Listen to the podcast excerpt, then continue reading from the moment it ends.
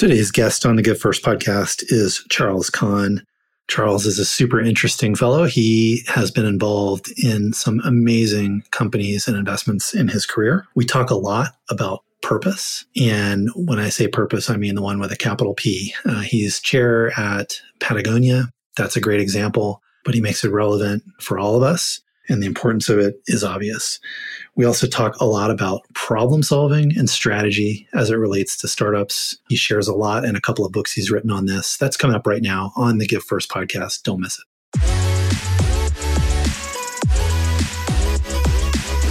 Hi, everyone. This is David Cohen, and I'm here with my amazing co host, Brad Feld.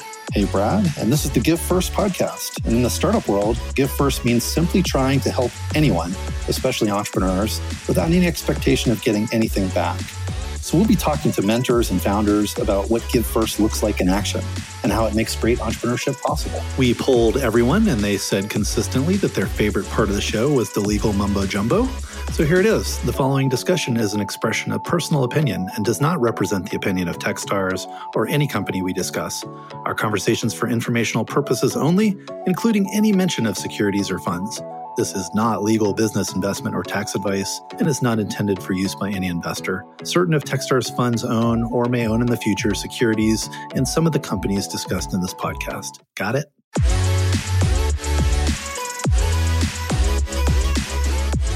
Today on the Give First podcast, really excited to have Charles Conn joining. Charles has a very uh, long and interesting career. He's been involved with lots of things, started off as a consultant at, at BCG and McKinsey, has been an entrepreneur in, in various contexts. He's the founding CEO of Ticketmaster City Search. He's been the chair at a little company called Patagonia uh, over the last 15 years, an author and a life sciences investor. Charles, welcome to the Give First podcast.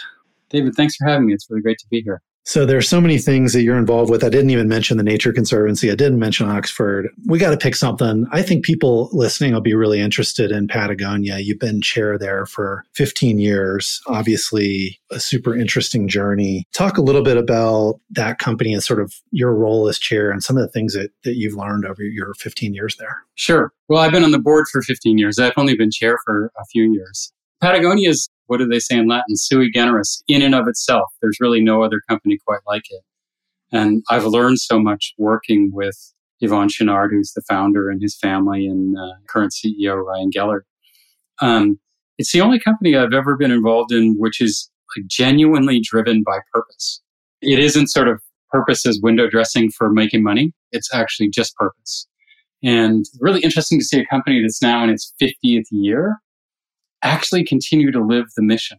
For me, it feels like it's, I don't know if this will make sense, but the joining of vocation and avocation in a seamless way, which is really unusual in work in my in my experience. I think a lot of people listening might be familiar with the Purpose Trust and the sort of more recent, but as you said, this has been something the company has, has lived since the beginning it's a B Corp. It's a public benefit corp. Techstars, by the way, is also a B Corp, and so try to live that that purpose as much as you know the for profit nature of our business. But talk about that period of time where the Purpose Trust actually happened because it was quite a story that I think people are familiar with. Yeah, I mean, it's really interesting. It took a long time to sort of get it right, which sounds funny because when you look at it, you think, well, it's obvious, right? But Yvon said to a group of us, including Kris Tompkins, who I serve on the board with, you know, hey, I'm in getting to be my mid 80s.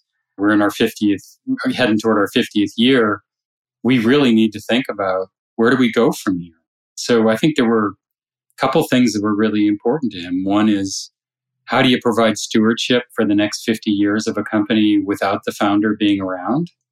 And how do you provide, how do you double down on purpose and mission? In the past, we had a mission which is to build the best products, do the least harm, and use uh, the power of capitalism to fight the environmental crisis. Four years ago, Yvon said, no, we're in business to save the home planet. And then with this purpose trust shift where you know the family gave the company to the earth he doubled down on what that mission is. And it's sort of really interesting to stop and think about that. What does it really mean to be in business to save the home planet? The ultimate experience of that was to transfer all the shares to a trust who uses the money to fight climate change and species eradication. That was an amazing journey and one that was also quite challenging I bet. I mean, it's the ultimate expression of the purpose of the company. And it's it's such an interesting thing to write about and to see someone actually do. It's not a very common thing where you see someone actually do it. But again, lots of companies have good aspects built into their purpose, but it's clear that it's really at Patagonia all about that, at least for the future. And I think, you know, why was it hard? You know, well, it's hard because you could give more money away by going public with dual class shares. That would have fulfilled one of those objectives, giving more money to fight the environmental crisis, but would have done a less good job with providing stewardship. That turns out giving the company to a foundation is actually a hard thing to do in the United States. Companies can't be owned by foundations. It, it's harder than people think to piece these things together so that you still have an effective, competitive company and its purpose is wed the way we just described. Awesome. It is hard. And Techstars, as you know, we made many investments over the years. And one of the investments is in a company called Common Trust that's trying to make this easier for people to do. It's actually founded by one of our former managing directors and investors. There have been two really notable intersections with entrepreneurs and the venture community, at least two uh, that I can think of at Patagonia. One is obviously creating the uniform for venture capitalists. I mean, the vest is obviously was a huge innovation for venture venture capital attire. What did they do before? I don't know. I have no idea what, what we did before. But the other is is also the venture fund that was launched in, in 2013, I, I think. Um, you talk a little bit about the sort of thought behind that and, and where that is today?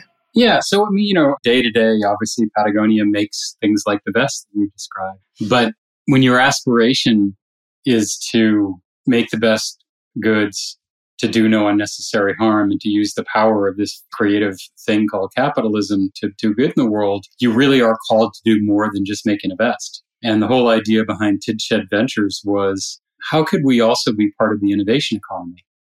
How could we be investing in future technologies for making the fabrics and fibers for clothing and gear?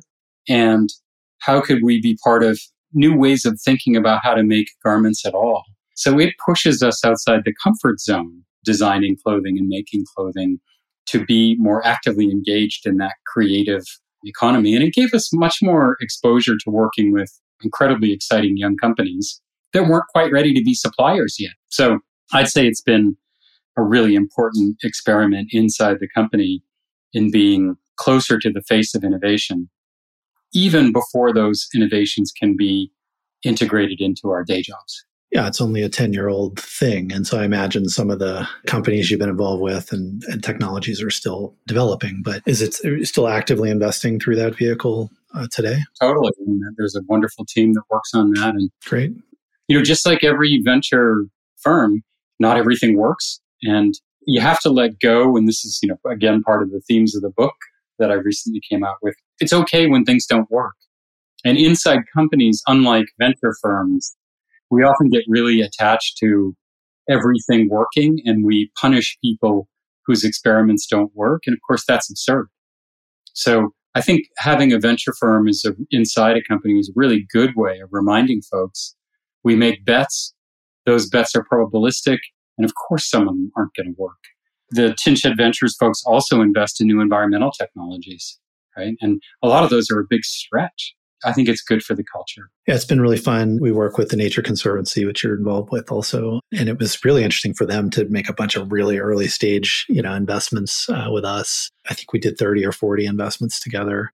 But yeah, they're not all going to work. And I want to get to the book, The Imperfectionists, uh, that, you, that you mentioned, and we'll weave it in here. But in order to make sure people really understand you, your, your more day to day thing is monograph capital, I believe. So uh, obviously, everything's going right in that particular investment business. So maybe talk a little bit about that one. Well, God, you know, biotech is the hardest thing in the world, I mean, I do have a day job. I work with some amazing partners and colleagues in making investments in the biotech space. Some of that's in new medications and therapies, and some of it's in the technologies that help drug discovery work better, sometimes called health tech or tech bio. Why do I do that? I mean, it seems like if you're if you're fundamentally a, a builder creator and you're an environmentalist, the most consistent thing you can do is work in this biology space. Because when humans have health security, they tend to look after the planet. I can wed together my love of building and tech with something that I think is consistent with working on the planet. And I think biotech does that. Are there are there one or two investments maybe you could talk a little bit about? Yeah, I mean, you know, we're working, and this isn't my investment; it's one of my colleagues' investments. But we're working on a gene therapy that is working on a cure for frontal temporal dementia. So imagine by changing gene expression, you could actually end a kind of dementia, happens to be the kind of dementia that Bruce Willis has, and actually create a cure for something that has never had a cure before. I know it's pretty heady stuff to be involved in, frankly. We also look at computational drug discovery, which means instead of just working, you know, in biochemistry at the lab bench, imagine you could use the power of artificial intelligence and our increasing knowledge about the building blocks of biology to accelerate the ability to find new compounds that cure disease. It feels like for the first time, you know, and I don't know history, where with gene and cell therapies, you can fix things as opposed to just treating things. Isn't that crazy? It does feel like we are in the period of innovation, particularly with healthcare, just understanding how we actually work, right? And being able to do things about it on the dimensions of aging or disease is pretty incredible stuff. And it's humbling too, right? Because, you know, there's some things that we really are only at the beginning of understanding, like how our brains work. And so when we have disorders that are located in the brain, our ability to cure those or fix those is really limited still. So you've learned a lot in these various journeys you've been on, and you've started to write about it. You've, you've written a couple of books, at least, that I know about.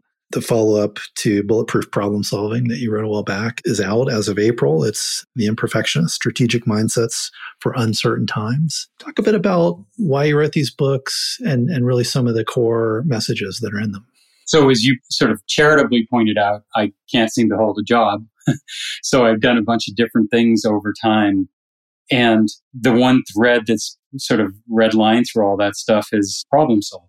I didn't invest only in a particular kind of domain knowledge or, or much domain knowledge at all. What I like is the idea of working with other creative people to solve difficult problems. And that may be one of those domains where humans really do have an advantage over artificial intelligence and other approaches as best we understand them today. To creatively solve problems is maybe at the very heart of what it is to be a human. And that's why I've been writing about those topics. With the most recent book, The Imperfectionists, I know you, you have a framework there that basically you say, you know, most company planning processes are are just fantasies today, right? This, they don't really have a good approach. It's it's hope, it's try, but it's it's not structured. And so you've come up with kind of a different way to to think about strategy and and some mindsets. So talk a bit about those and maybe what some of the people listening could take away from that. So I mean, let me contrast it with the old way of thinking. Those of us who sort of went to business school were taught a particular way of thinking about strategy, which is you look at an industry, you try and understand its structural characteristics, you then use those structural characteristics to understand the likely behavior of the players inside that industry. And that helps you figure out a strategy either to enter that industry or to defend from within that industry. Call it structure behavior approach, structure conduct approach to strategy. And I think that works really well. You know, you know, Michael Porter's famous for writing a book about it, which, you know, we all studied. I think it's a very powerful idea, but it works particularly well when industries have boundaries and where they have players that you can identify. And when things are not changing so quickly that it seems like the rules or bases of competition change day to day. When all that's true, when there's programmable biology, artificial intelligence, when your competitor is just as likely to be a new entrant from some completely left field, not in your industry space, the rules for competition and developing strategy need to change. The rise of super competitors like Amazon and Apple and Microsoft underscore that even more. Amazon is now the biggest player in cloud computing services. It's also a huge player in consumer finance. It's fixing to be a huge player in consumer healthcare. So if you're in any of those businesses, watch out. What we've said is not that you don't think about structured conduct, but that you need to be much more nimble. And the idea of doing an annual strategic plan is kind of a joke. Curiosity needs to be the founding point of strategy. And dynamic problem solving needs to be the key framework or mental model for developing strategy. And there's a few themes around that, that that are in the book. Yeah, I want to talk about maybe a few of those themes at a high level. I think when you talk to a lot of startups, they conflate strategy with sort of what they're doing. Our strategy is just go be the best in X. So for me, I've always tried to have a litmus test like, am I talking to someone that actually has a strategy? and it's it's actually more rare than you would think, especially at the early stage. So what are some of those themes? What are some of those things that particularly for startups or early stage companies that you think are, are maybe some of the most relevant ones? So let me I'll just say two or three that I think are really important. And that is before we rush off and develop what we would call a strategy, that we really look at the problem from multiple perspectives. And I think, especially in startup companies, people often just see things through the lens of whatever their, again, their product is. And they seldom step back for a second and say, what would this look like from the perspective of a supplier? Or what would this look like from the perspective of a potential entrant? Or what does it really look like from the perspective of a customer? We call that dragonfly eye because dragonflies have, you know, 30,000 facets in their eyes. And we love the idea of seeing things through different lenses, zooming in and zooming out. We think the critical thing when you're about to start strategy is to make sure that you see things through others' perspectives. Sometimes folks call that perspective taking. Can I give you one example and then we can pick a different theme? Be great. Cool. Well, an example I really love is Invisalign. Invisalign is a, a company that makes clear dental braces that have completely revolutionized how orthodontia works. Did that come out of folks who worked in orthodonty? Nope. Came out of two kids who were at business school, one of whom was wearing braces in business school. like, oh, how terrible, right? And what they did, these two people, Kelsey Wirth and uh, Zia Chishti did, was they took the perspective of the patient or the, the user of braces and said, how could we rethink this so that you could actually move your teeth, but also feel like, you know, you were looking good while doing it. And they did it by noticing some little insights about how Zia's retainer actually moved his teeth when he hadn't put it in for a couple of days. And they work with some really clever engineers to develop sets of progressive, essentially retainers that move people's teeth. And they created a $20 billion company and they completely changed how people think about orthodontia. But that's not what's important. What's important is they came at the strategy for moving our teeth, which was the desired outcome, from a completely different perspective from anybody else. And we think in, when times are changing, when technologies are changing, consumer needs are changing, it's really important that you look through those other lenses before you develop a strategy orthodonty hadn't changed in 70 years. But don't you think most people would say, of course we we talk to the customer and of course we listen to them, you know, and they have their own idea. They think they know the solution to the problem. One of the first things we always say when somebody starts a Techstars accelerator program is we didn't invest in your solution, we invested in you and we like the problem you're interested in. Yeah. Right. Beyond just talking to the customer, which most people would say we do, what's left to do?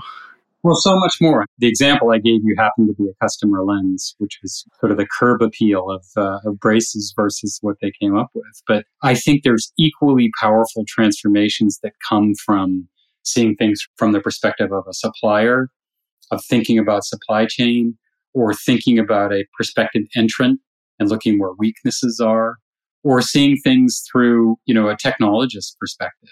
Each one of those things gives a different lens. And when we think about kind of breakthrough thinking. Like, let's look at cloud computing. How did cloud computing come into being? Did Amazon say, golly, we need a new line of work. This retail thing isn't so high margin? no. They, they developed a set of tools first for themselves and then for their bigger customers. And then I think it was Andy Jassy, who now runs the thing, actually woke up one day and said, I wonder if we could actually package this as a set of tools for people out there in the economy.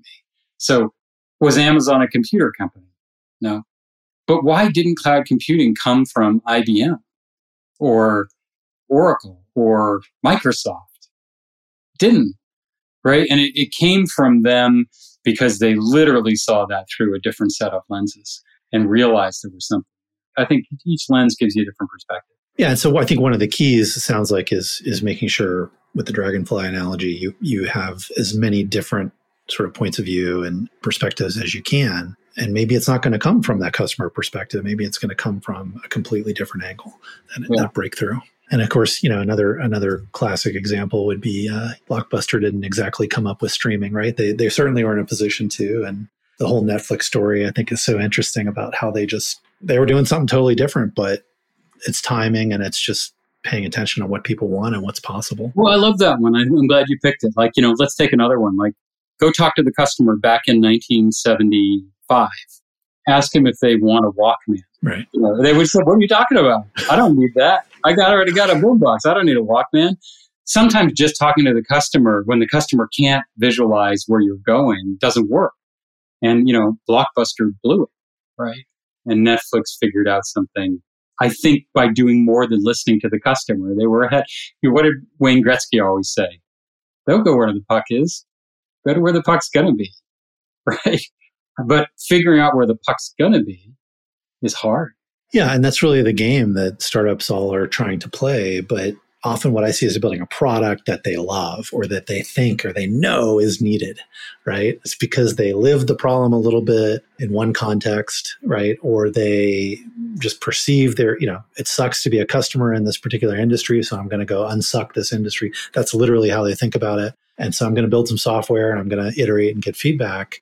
That's the product. And it's different than the strategy, which is being successful with the product and the company.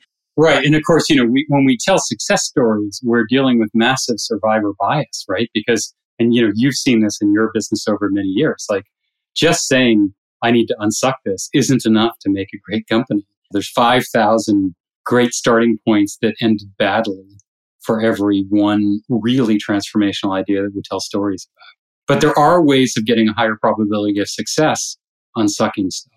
And I think perspective taking, we call Dragonfly Eye, is one of them.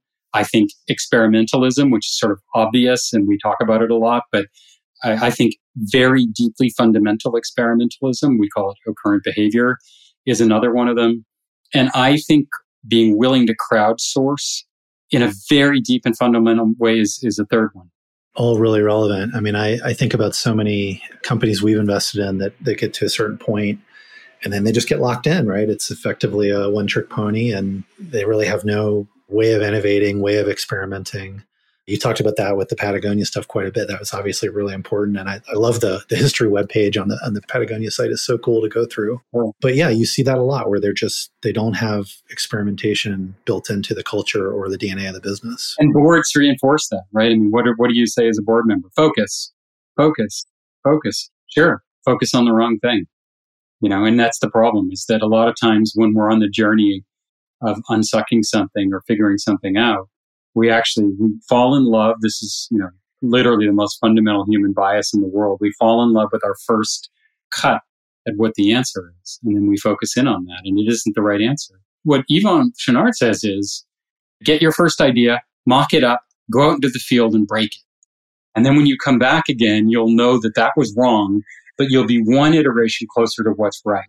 And if you fall in love with your first version of whatever it is, you know, a wading staff for fishing or uh, boots for mountain climbing, you will produce yesterday's idea. Yep. The best entrepreneurs I've run across are completely willing to throw out everything they've done, everything they thought was right, because they're attached to the problem and not the solution. that's super hard.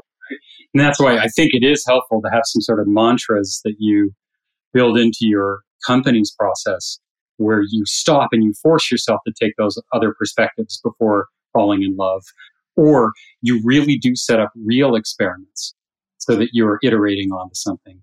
And you really do crowdsource from outside because the other thing we do is we get into an echo chamber, especially young companies. You know, you who do you start companies with? Your best friends. Yeah. You already know every fucking idea that you ever had with those people, right? And then who do you hire? Right. Your other friends. and everyone's like, man, isn't this amazing? We're so aligned. Yeah. Amazing. You started that way. Yeah, exactly.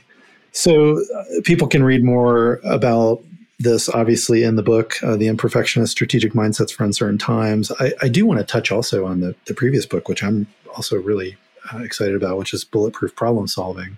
Just at a really high level, uh, what, what can people expect from that book as well? Yeah, so it's just, uh, they're really siblings, sisters or brother and sister. The Bulletproof Problem Solving is a book about structured problem solving.